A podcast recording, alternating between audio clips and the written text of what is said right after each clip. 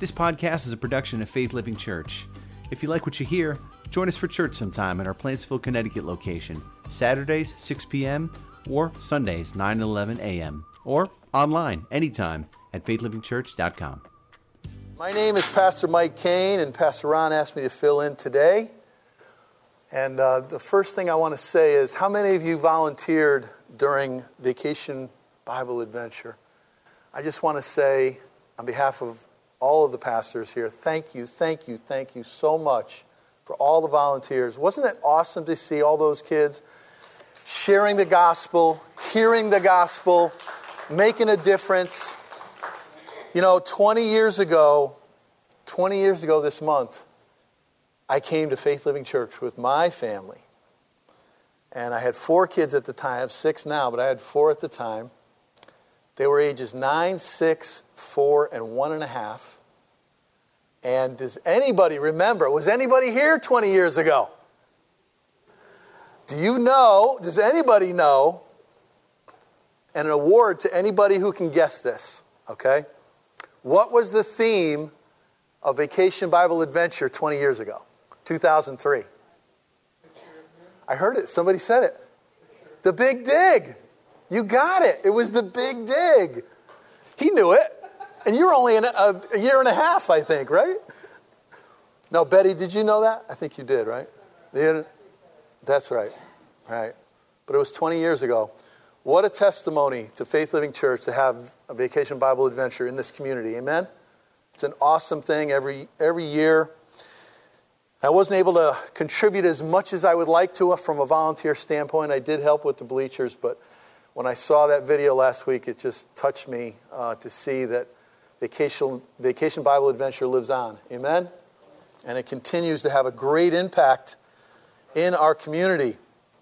So this week, I want to kind of continue with the theme that Pastor Ron talked about last week. He talked about what we say has great creative power. How many of you know that the words we use are powerful? Are they not? Yes. And he talked about the fact that we are made in the image of God, right? And God had creative power when he said, "Let there be light." And what happened? There was light. It happened. So because we're made in the image of God, and because God had creative power in the words he said, we have creative power. There's a powerful choice we make every day in the words we use. We have a choice to make a positive impact with our words, and we have a choice. We can make a negative impact with our words. We can either speak life. Does everybody like this image back there? Isn't that nice? Speak life. Everybody say, speak life. Speak life.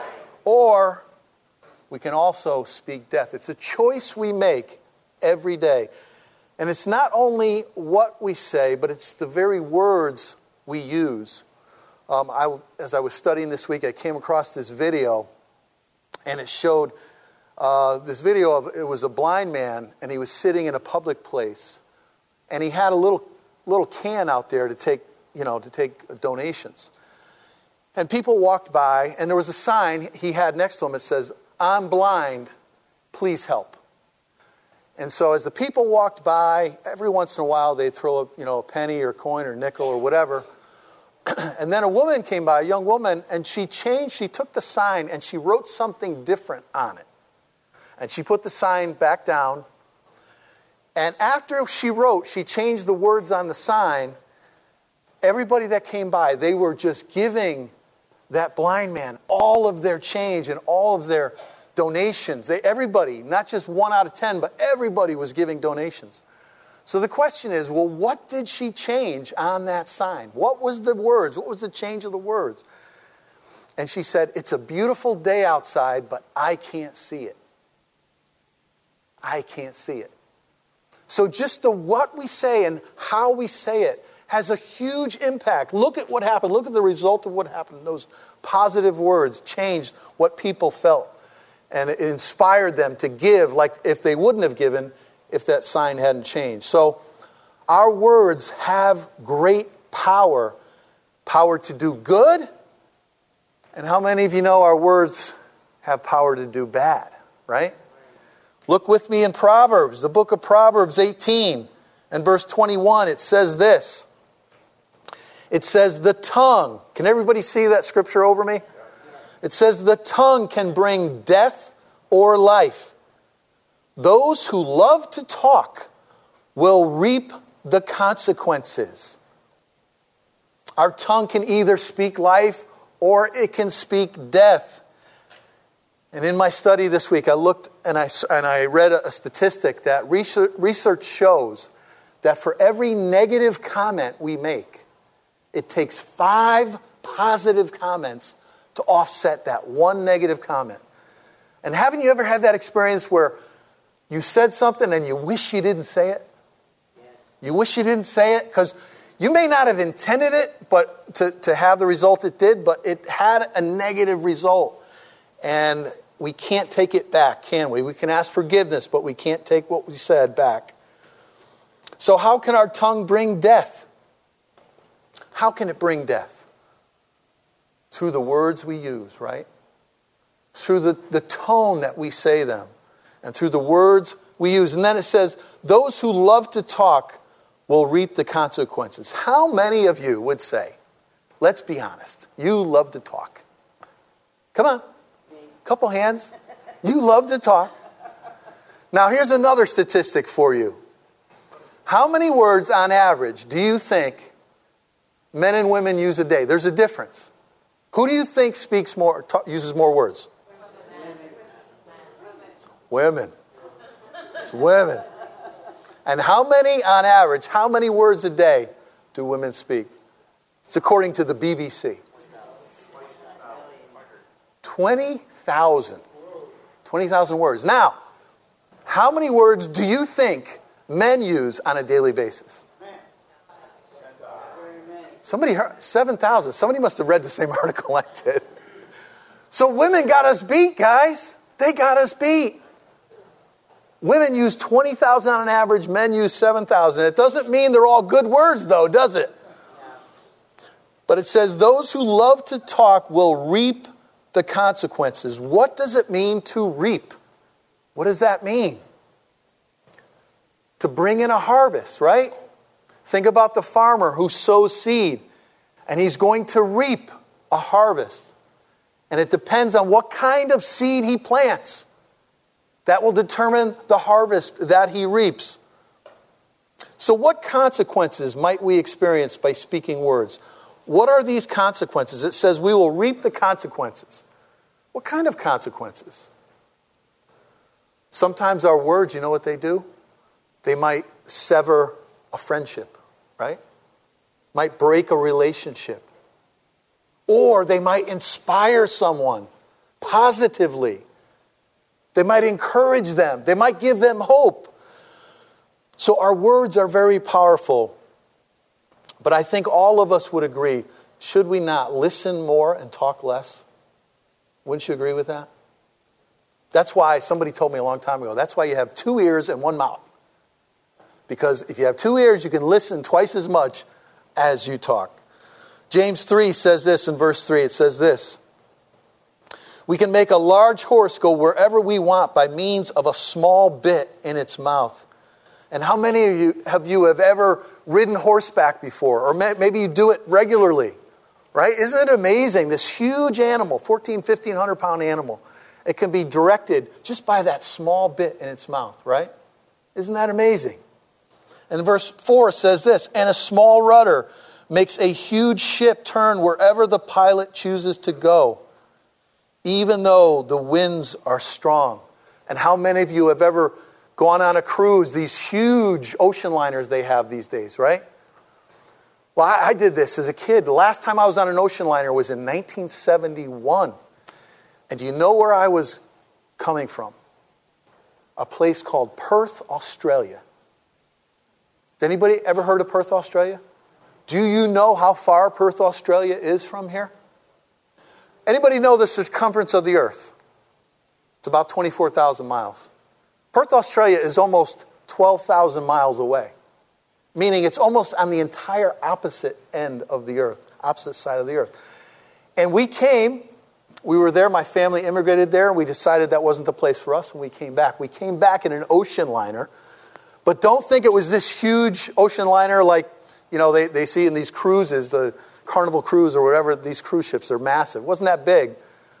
But I do know as a young boy, I was brought up to the, and what is that place called where the, where the captain is? Is that the helm or the bridge? Is that what it is, right? And he showed that there was this dial, this small dial, maybe five or six inches in diameter. And that was the thing that controlled where that ship went. And it was amazing to me, even at that age, to understand that where you go, literally all over the world, can be can be directed. This huge ship can be directed by this small dial. In verse five, it says this, "In the same way, the tongue is a small thing that makes grand speeches, but a tiny spark can set a great forest on fire." A tiny spark can set a great forest on fire. And the tongue, when it's used for, for good things, when the choice is made to, to speak life, think about the, some of the great speeches in our history. How many of you remember Martin Luther King? What was his great speech? Do you remember? Say it again. "I have a dream." And that inspired a whole people and gave them hope. And how about Abraham Lincoln? Does anybody remember Abraham Lincoln? Right? And what was that? The Gettysburg Address, right? That declared his leader, showed his leadership, and people, the, the entire country rallied around him to, to support him because he showed great courage and leadership. So our words can be used to make these grand speeches for good, but how many of you know those speeches can be for evil too, even in our not so long ago generation. World War Two, Adolf Hitler, right? The speeches that he gave inspired what? Inspired hate, did they not? And it almost, it almost resulted in the annihilation of a whole people.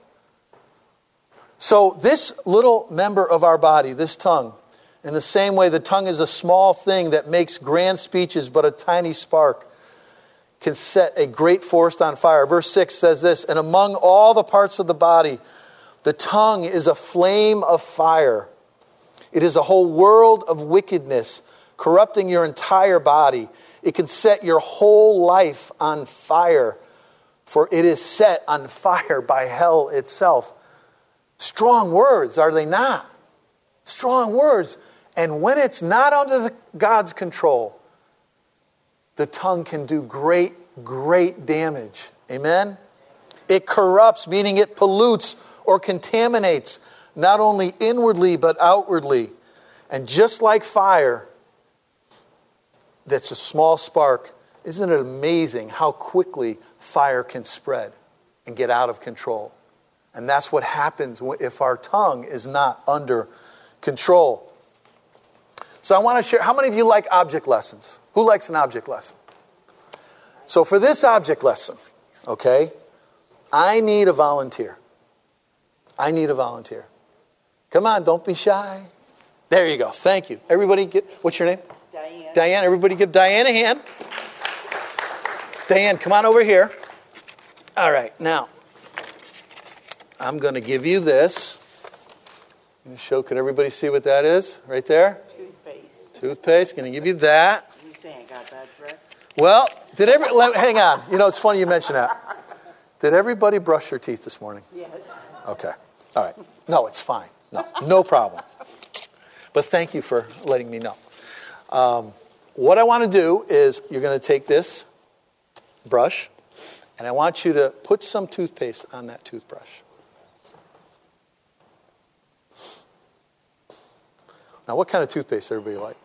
Colgate. Colgate, you like the Colgate? I'll take that back. Now, actually, I'm going to give this back to you. And forgive me, I got mine. Uh, I got I a got little. Sorry about that. Now, this is the thing. Diane, I want you to take that toothpaste and put it back in the tube. Okay?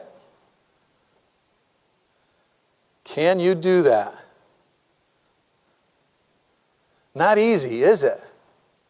Not easy to do. You didn't do a bad job. You didn't do a bad job. Thank you so much, Diane. That was perfect. Thank you.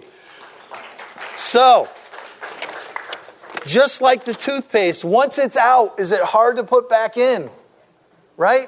And even though it was put back in, it still changed the whole shape of the tube, right? Yeah. And that can never be put back. Just in the same way, when we speak, when we use our words, it's hard to bring them back, isn't it? It's hard to take them back. It's etched in time. It's etched in people's memory. So our words, it's they have a lot of power. Our words are very powerful. Look with me in Proverbs chapter twenty and verse nineteen. It says this. It says, a gossip goes around telling secrets. So don't hang around with chatterers. A gossip. Have you ever heard gossip? Raise your hand. Have you ever participated in gossip? Be honest. Right? We're tempted to gossip, aren't we? We're tempted. But it says, those who do that, don't hang around with chatterers. Who do you, ask yourself, who do I hang around with? Does it matter? Does it matter the people that we hang around with? Yeah. Do you think that'll affect the words we use? Yeah. First Corinthians fifteen thirty-three says this, bad company corrupts good character. How many of you know there's this thing called peer pressure, right? To be like everyone else, to do the same things, to say the same things, to participate in the same things that they do. There's peer pressure. But the scripture says bad company corrupts good character. So it's important who we hang around with. Matthew fifteen says this, verse eighteen. It says, but the words you speak come from the heart. That's what defiles you. Do you know who made that statement? Do you know who's speaking there? Anybody? Say it again. Jesus. One more time. Jesus. It's Jesus doing the speaking. And guess what? He's talking to the religious leaders. Because you know what they were concerned about? They were concerned about, yes, they were concerned about that his disciples hadn't washed their hands before they ate. So they were more concerned about the cleanliness of their hands instead of the cleanliness of their hearts. They had their focus on the wrong thing. He says, the words you speak come from the heart.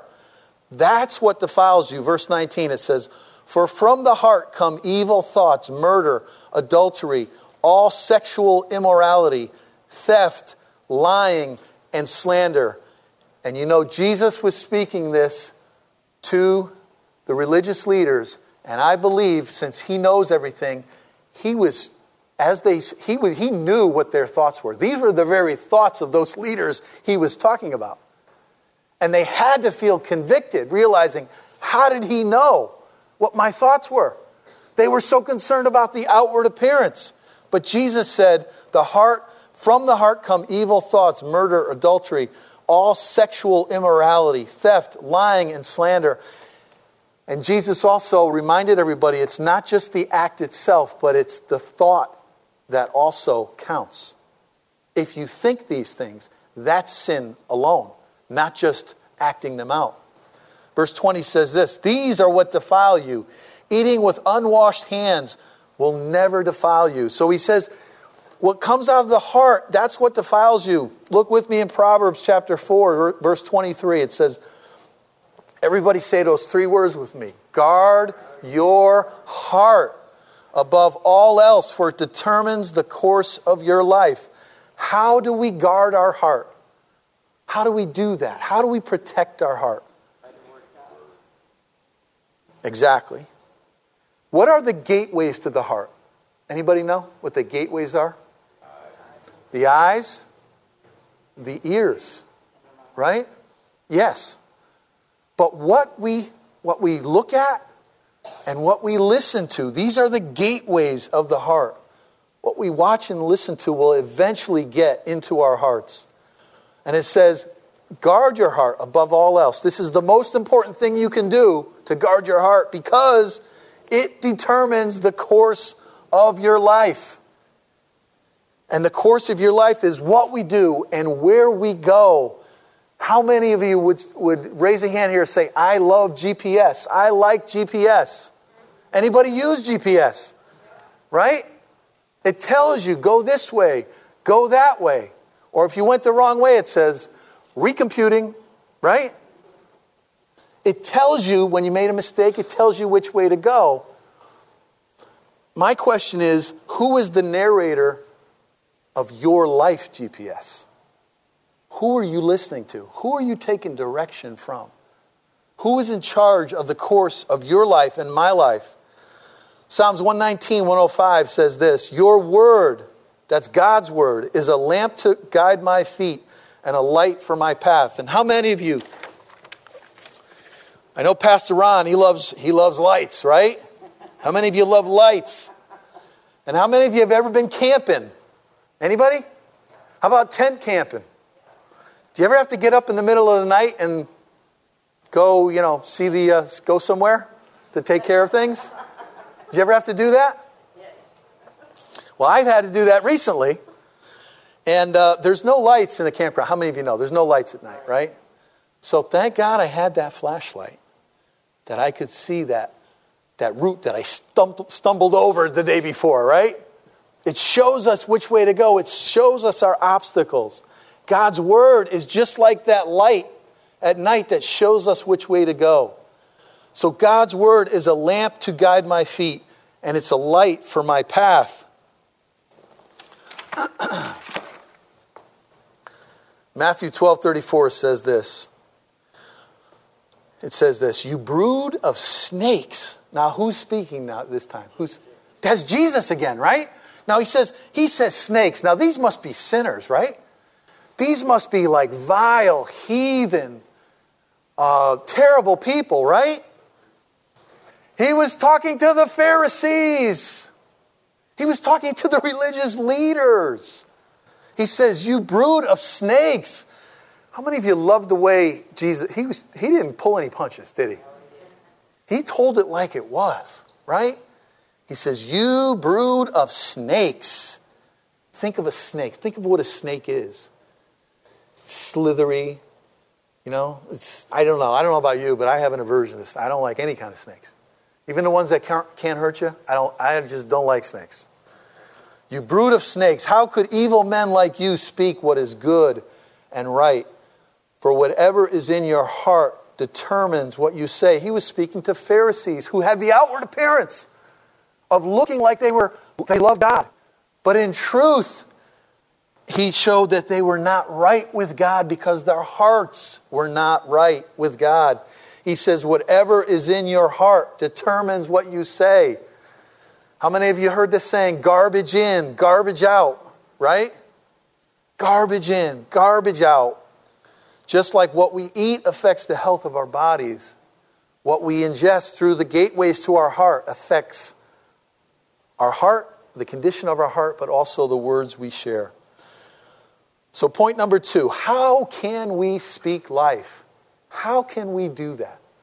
God's word shows us how we can speak life. And how many of you know, it's a choice we make every day.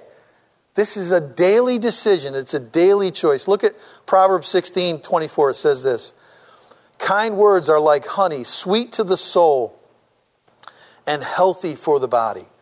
Kind words, kind words. I've seen bumper stickers. I've seen, you know, it says what? Choose kindness, right?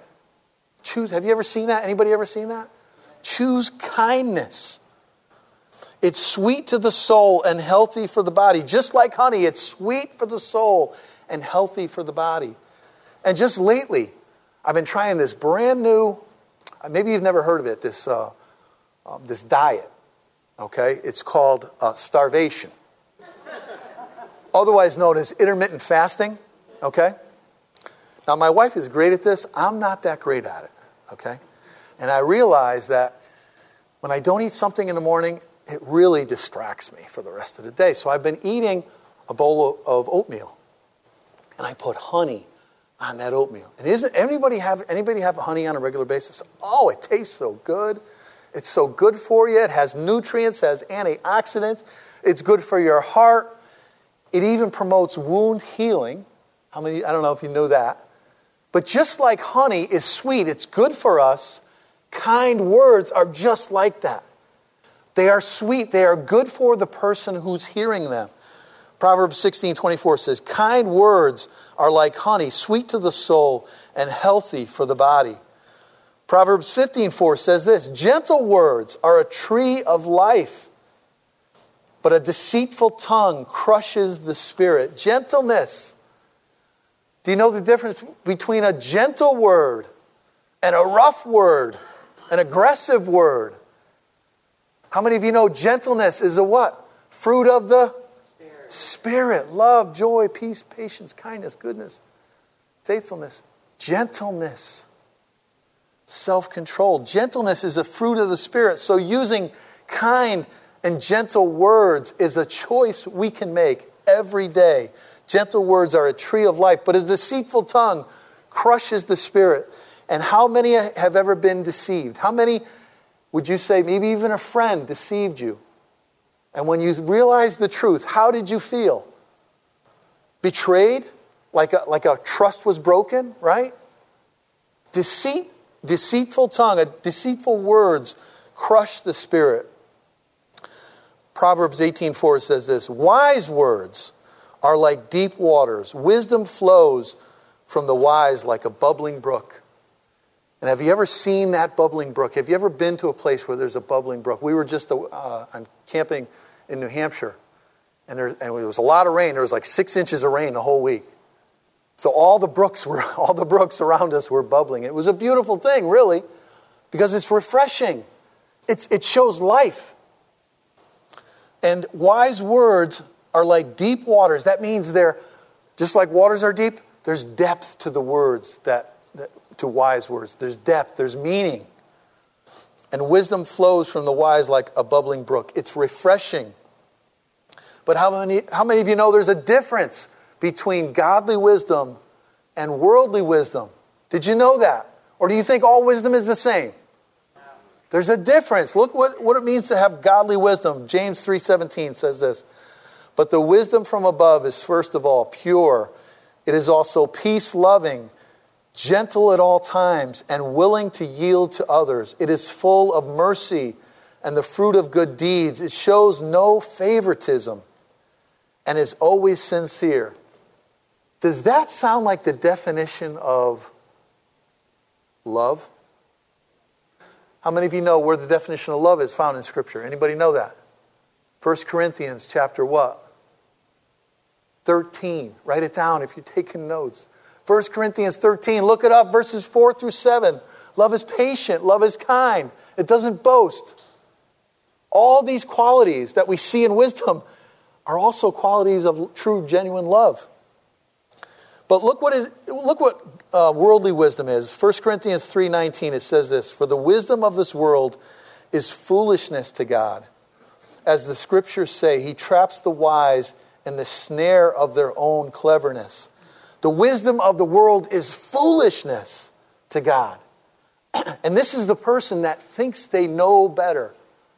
Thinks they know better. Thinks their, their cleverness. Thinks their, their mind w- with their own. They don't rely on God. They rely on themselves. And thinking they're, they're clever. Or they can outsmart God. Or they don't need God. That kind of wisdom is worldly. It is foolishness to God. And he says he traps the wise in the snare of their own cleverness. Eventually, they will be trapped in what they say, thinking they're so clever. Because how many of you know nothing is greater, nothing is more, more awesome than the wisdom of God? Amen? We can't top that. No, no person can top the wisdom of God. And wise words, they speak life. They're life-producing. So if, if wisdom is important, and it's a choice we make for, to use wise words, let me ask you an important question. Where do we find, how do we obtain wisdom? Where do we find wisdom? Somebody said the word. That's right. But more specifically, in the word. Does anybody know? It's a book. Say it again. I can't hear you. Everybody say it a little louder. Proverbs. How many chapters are in Proverbs? Anybody know? Thank you. thirty-one. How many days are in most months? Some months? thirty-one, right? thirty-one days, a chapter for each day. Proverbs. It says, and this is what it says about wisdom. in the very beginning, it says, Proverbs one two, it says, purpose, the purpose of this book is to teach people wisdom. And how many of you know, part of your devotions, it would be a great idea to start reading the proverb for each day of the month. Proverb one for day one. Proverb two, chapter two for day two. The purpose is to teach people wisdom. And listen to all the benefits. And these, I'm just going to go through these quickly. Wisdom will fill you with joy. Proverbs two ten. Wisdom will save you from evil people. Proverbs two twelve. Wisdom will save you from the immoral woman. Proverbs two sixteen. Wisdom is more profitable than silver. Proverbs three fourteen. Wisdom is more precious than rubies. Proverbs three fifteen. Wisdom is a tree of life. Proverbs three eighteen. And getting wisdom is the wisest thing you can do. Proverbs four seven. So don't we need wisdom? And is it important to have wisdom? If our intention is to speak life, and it's a choice we make every day, oh God, help us to seek your godly wisdom. And so much of it is found in the book of Proverbs. Look with me at Ephesians four twenty-nine. It says this, don't use foul or abusive language. Don't use foul or abusive language. What are examples of foul or abusive language? Don't say them, because I know you're thinking of them right now. We're exposed to these things on a regular basis, are we not? And it is, isn't it amazing, and even in the twenty years that I've been here, the difference now, the prevalence in media, it seems, with, with foul and abusive language. Foul language. Does it not shock some people? Are you not amazed by it? There's a trend. It's going in the wrong direction. God's word says, don't use foul or abusive language. And I can tell you this. I became a Christian. I was saved thirty-four years ago. And this was one of the first scriptures that I memorized. Back then, we, we memorized King James. I still do, because you know what? Less words. It says, let no corrupt communication proceed out of your mouth, but that which is good to the use of edifying, that it may minister grace unto the hearers. Let no corrupt communication. Don't use foul or abusive language. Let everything, and how much percentage is everything? Pastor Ron, he's listening right now. Everything means one hundred percent, does it not? Let everything you say be good and helpful, so that your words will be an encouragement to those who hear them. And let me ask you a question.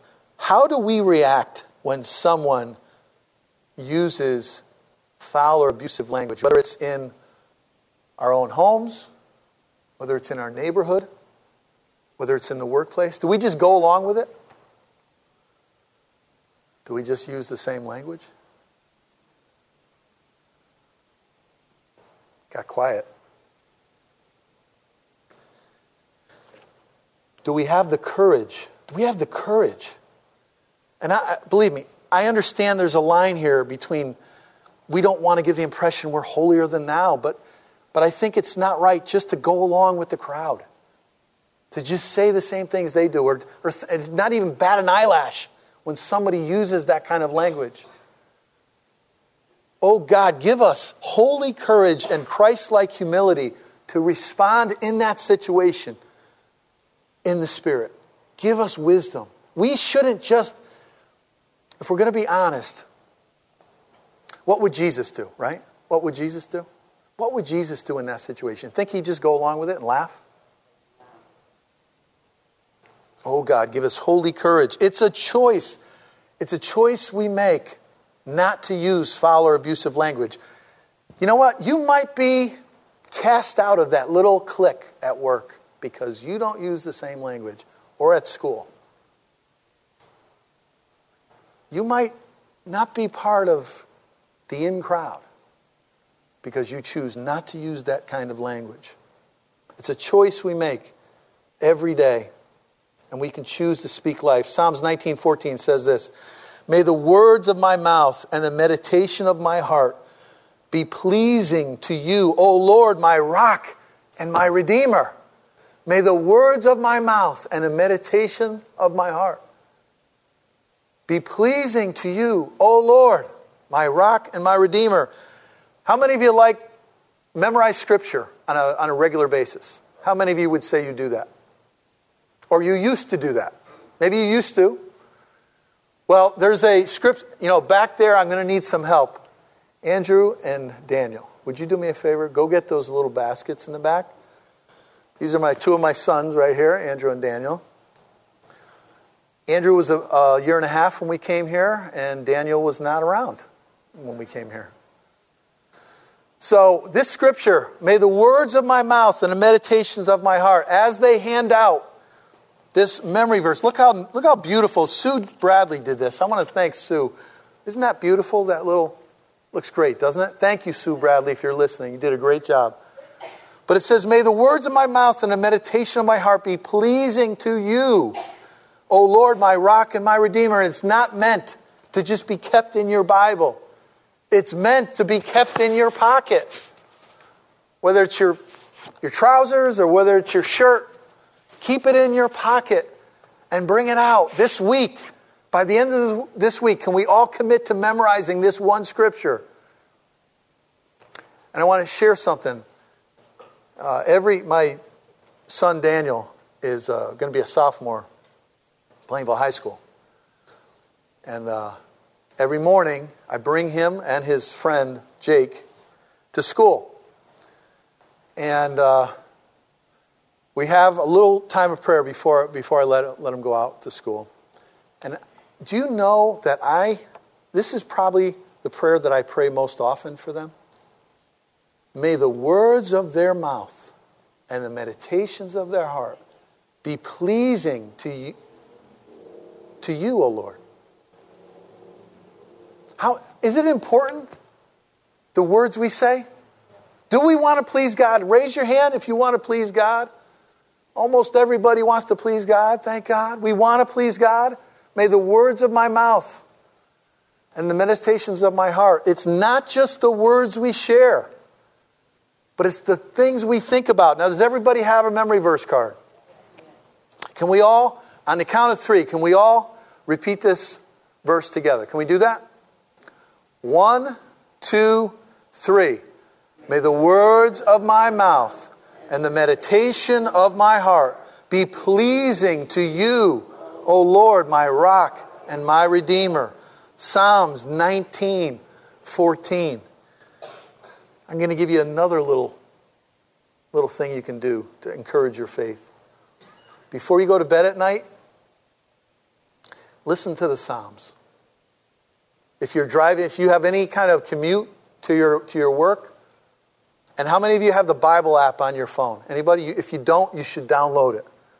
You can listen to the Psalms. You can listen to them as you're going to work, wherever you're going, or as you're falling asleep at night. And, and I will say this. When you listen to the Psalms, your sleep is going to be sweet. Let me tell you, it is. Listen to the Psalms. May the words of my mouth and the meditation of my heart be pleasing to you, O Lord, my rock and my redeemer. So it's not only our words, but what we think about. And this should be our daily, moment-by-moment prayer. So think about it for a minute. What words and meditations please God? What do you think? What words and meditations please God?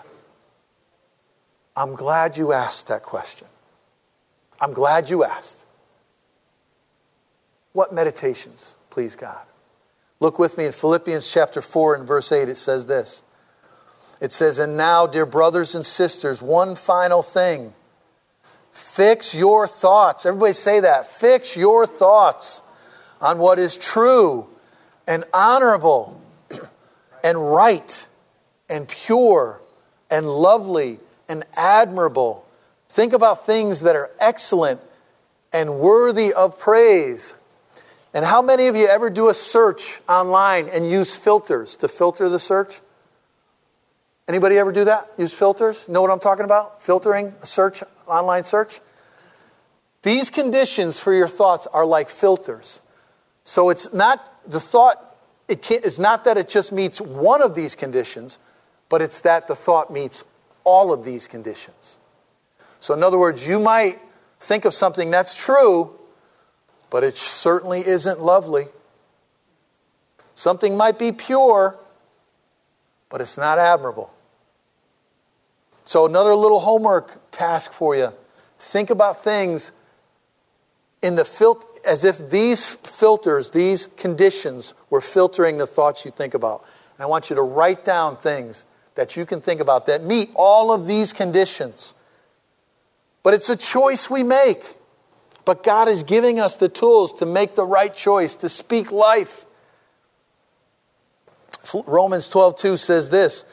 It says, don't copy the behavior and customs of this world, but let God transform you into a new person by changing the way you think. How does he transform us? By changing the way we think, right? And, and how are we being transformed? What are we looking at? What are the thoughts that we're thinking that's transforming us? And how does this process work? How many of you have a quiet time with God on a regular basis? Do you spend time with him? Do you spend time in his presence? Do you go alone to an undistracted location, whether it's in your house or outside of your house? And do you try to get quiet to hear God's still small voice? It says, let God transform you by spending time with him and by avoiding too much social media. Hello. How many of you like to scroll through the Facebook posts, right? I know I got some young people here. They, they're saying Facebook. Nobody, nobody looks at Facebook anymore, Dad. Whatever it is. TikTok, right? Snapchatter. Is that one? Snapchat, right? What's another one? Instagram. How many? How many social media? We got to check them all, right? Oftentimes, isn't it, isn't it addictive to kind of go through that and look? All of a sudden you realize, man, I just did that for fifteen minutes and I didn't get anything done.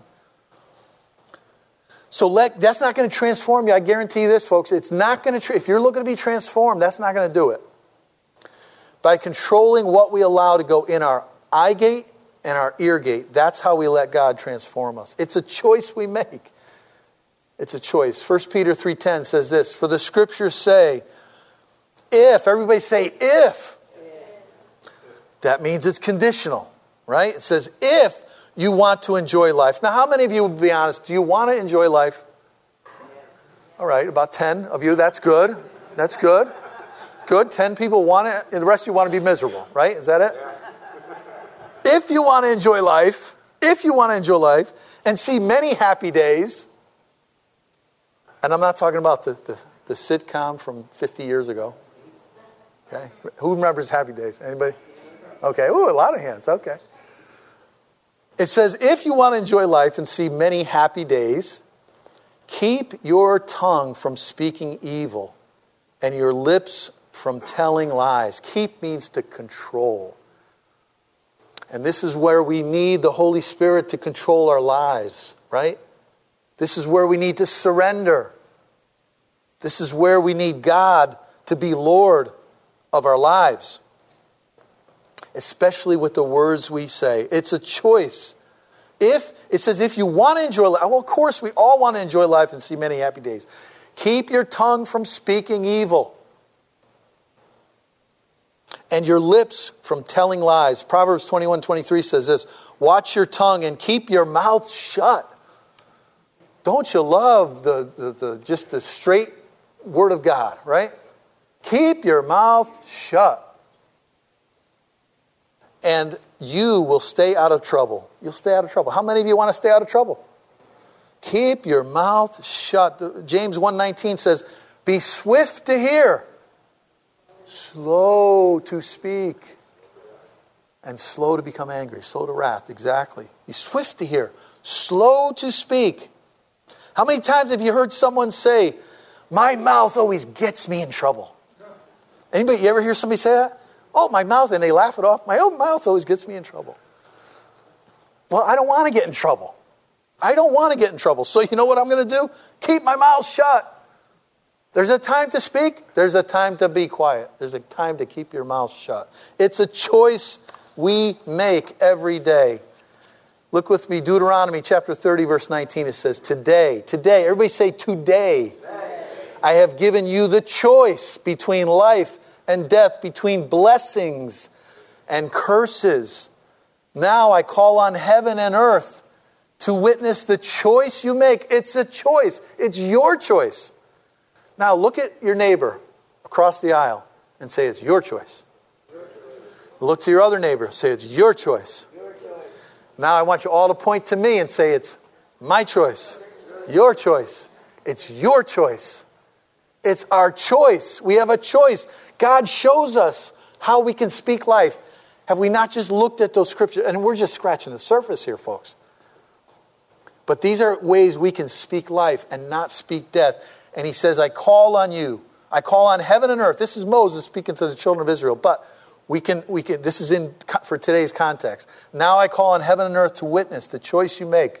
Oh, that you would choose life so that your descendants might live. It's not just you. Guess what? Don't you want your descendants to experience abundant life? Amen? There's a promise. Here's a promise from Scripture. Choose life. Choose to speak life. It's a choice we make.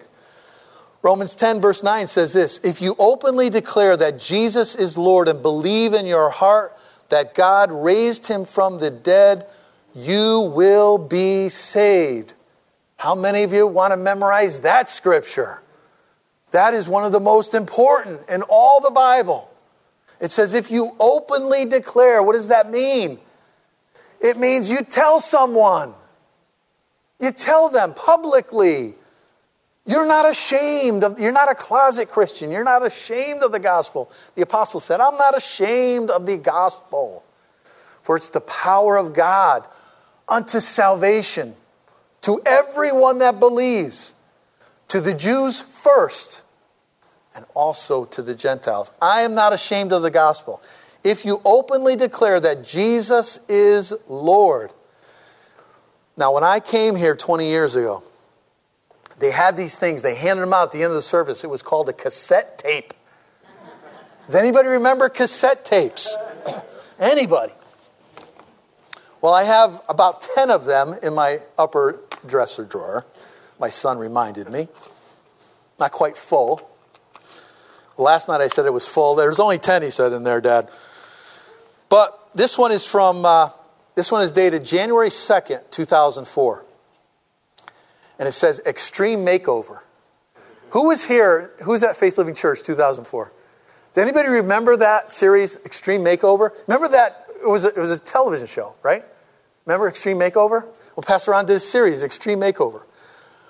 But more important than that, every single cassette tape that was distributed, do you know what it said on, on the end of the tape? Do you know what it said? It said, Jesus is Lord. Now, everybody, let's say that together, collectively. Jesus is Lord. It said every single tape had printed Jesus is Lord on it. And I remember thinking, that's good enough for me. That's my church. Jesus, I believe Jesus is Lord. They confess Jesus is Lord. That's my church. Keep it simple. Jesus is Lord. If you confess, if you openly declare. And I can remember, you know, I've known the Lord now for thirty-four years. I remember that so well. It was, it was, uh, it was in a, it was in Philadelphia. It was a big uh, Coliseum. I wouldn't say that big, but it was a, it was a conference, some kind of a convention center. There was about two thousand people in that convention center. And, uh, The, the evangelist had one scripture that he preached. It was, Behold, the Lamb of God that takes away the sin of the world. That was the whole message. Behold, look upon the Lamb of God. Look upon Jesus, the Lamb of God, who takes away. Doesn't cover it over. He takes it away. And I remember God had been preparing me. I'd been reading my Good News Bible that I got when I was a kid. I've been reading it. I've been going to Bible study. I've been listening to Christian radio. And I knew something was missing. But he came. I came to that. I came when, it, when there was a there was an invitation at the end. If you want to accept Jesus, if you realize that there's something missing and you need Jesus, come forward and confess him as Lord and believe in your heart that God raised him from the dead. And I came forward, tears in my eyes. God, forgive me. And you talk about having to get a, a control over my tongue. Folks, you know, the, there's this song, uh, the psalm says, Psalm fifty-one, create in me a clean heart. Well, I needed created me a, a clean tongue. I needed a new tongue. Because the words I used were not glorifying to God. But God changed me as I invited Christ, as I surrendered. I was no longer the captain of my life, my own life, but I said, Lord, you, it's time for you to take control. I want you to be Lord of my life.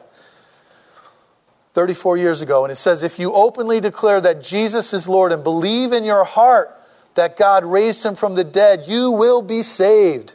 Everybody say, saved. saved. Verse ten, for it is by believing in your heart that you are made right with God, and it is by openly declaring your faith that you are saved. So our words we speak, the words we use have great power, mighty power, power enough to save us.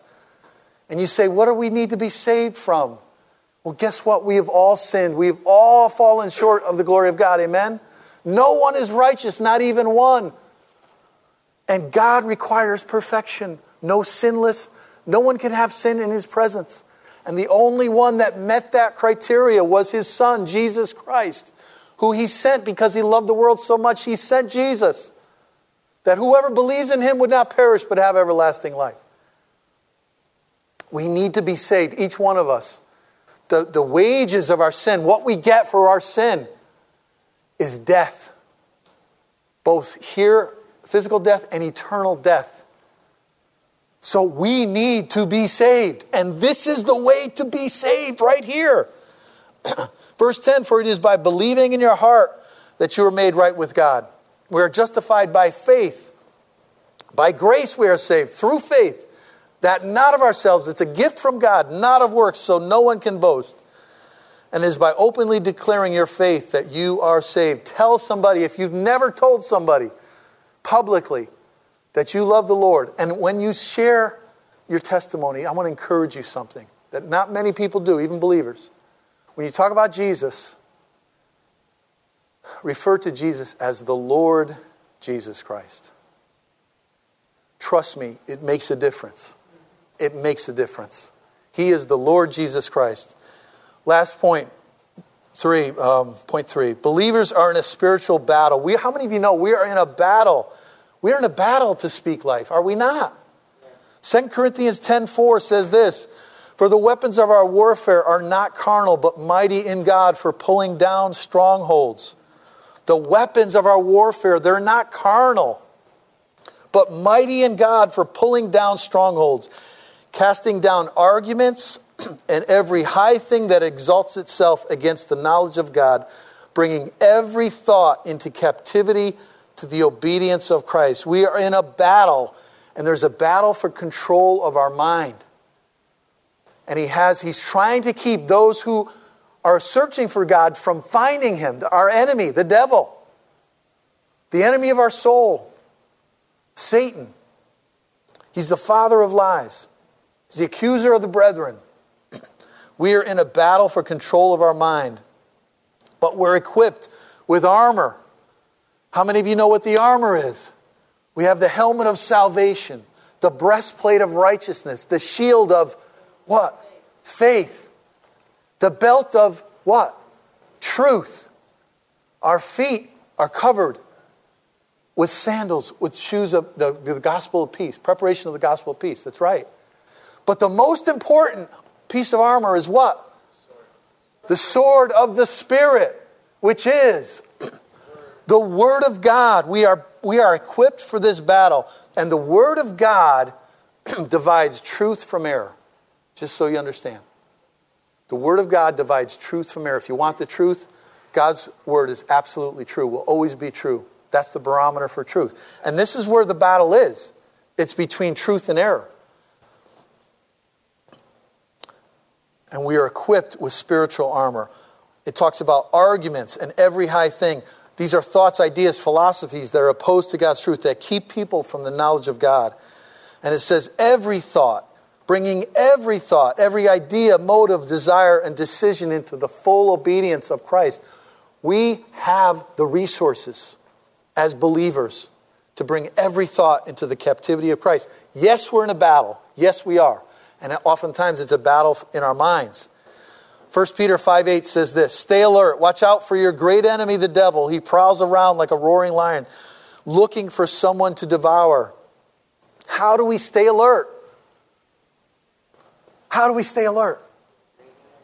Praying continuously, keeping that relationship going. The Bible says that we're never to stop, never to stop praying, First Thessalonians five seventeen. Pray without ceasing, never stop praying. And how does our enemy devour? How does, how does he devour us? How does he try to devour us? Using lies, deceit, evil thoughts, doubts, and those can get into our hearts and result in the words we say. Our enemy is actively looking for ways to tempt, overwhelm, and discourage believers. Our enemy, how many of you know, our enemy wants us to give up, stop praying, stop believing, stop sharing your faith. Stop reading the word. Wants us to give up. But look at Matthew six thirty-three. It says, seek the kingdom of God above all else. What are you seeking? Ask yourself the question. What are you really seeking?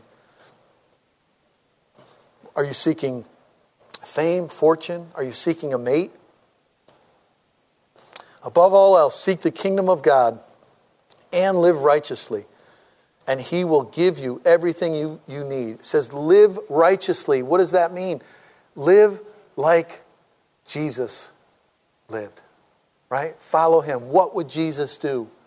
Live to bring glory to God. Live to speak life. Choose. It's an everyday decision that we choose to speak life.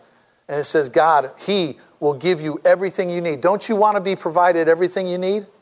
There's two conditions. Seek his kingdom above all else and live righteously. God help us today, this morning, to put these words into practice. Realign our hearts, Lord, to seek you and your kingdom above all else. Amen? It's so distracting, the world we live in. The everyday world is distracting. Things to do, families to take care of, jobs to, to attend to. You know, family members to attend to. Oh God, help us to seek your kingdom above all else and to live righteously. Because if we do that, we will find ourselves more often than not speaking life and not death. Amen? And don't we all want to do that? Speak life. I hope you're encouraged this morning. I'm going to end there. But we're going to take a moment to pray. And let's bow our heads and take a moment. Heavenly Father, I thank you, Lord. I thank you for this opportunity to share your word, Lord. I thank you for the words and the uh, the scriptures that we've shared this morning, Father, that talk about speaking life. Our tongue has this potential to speak life and to speak death. God, help us to surrender control to your, our tongue to your control, Lord. And this happens every day. It's a choice we make. It's a choice we make to use kind words, to use gentle words, to use wise words. And Father, fill us with godly wisdom so when we speak, those words have meaning, they have depth, and they make a difference. Help us to be an encouragement. Help us to say nothing that would discourage, but help us to, every, in every way be an encouragement to those who hear us, Lord. We know that there's a spiritual battle. Father, equip us to be victorious in this spiritual battle that we face every day. And as our heads are bowed and eyes are closed, I want to encourage anyone here, if you have never, I talked about my own testimony of salvation, how I came to the Lord this morning. And if, if you have never received Jesus Christ, if you've never been born again, if you're not sure that you're saved, I want to give you the opportunity this morning. If you're listening online, or you're here in the, in the building, I want to give you an opportunity to pray a prayer just like I did thirty-four years ago. And it doesn't matter what you've done. The blood of Jesus Christ, God's word says, cleanses us from all sin. We sang about it. The blood of Jesus, God's Son, cleanses us from all sin. So as our heads are bowed and eyes are closed, I want to encourage you, if you've never done that, if you've never received him, if you're not sure, if you don't have the assurance that you're going to heaven, because true faith is the assurance of things hoped for. then I invite you to pray with us. We're all going to reaffirm our faith in just a moment. But I want to invite you to pray this simple prayer. Dear Heavenly Father, I know that you love me because you sent your only Son, Jesus Christ, to die on the cross, to shed his blood so that I can be forgiven. I know I'm a sinner. I confess that Jesus is the Savior. I confess that Jesus is Lord. And I believe in my heart that you raised Jesus from the dead. And your word says, when I do those things, I will be saved. Help me to live for you every day of my life. And may you be Lord of my tongue. In Jesus' name, amen.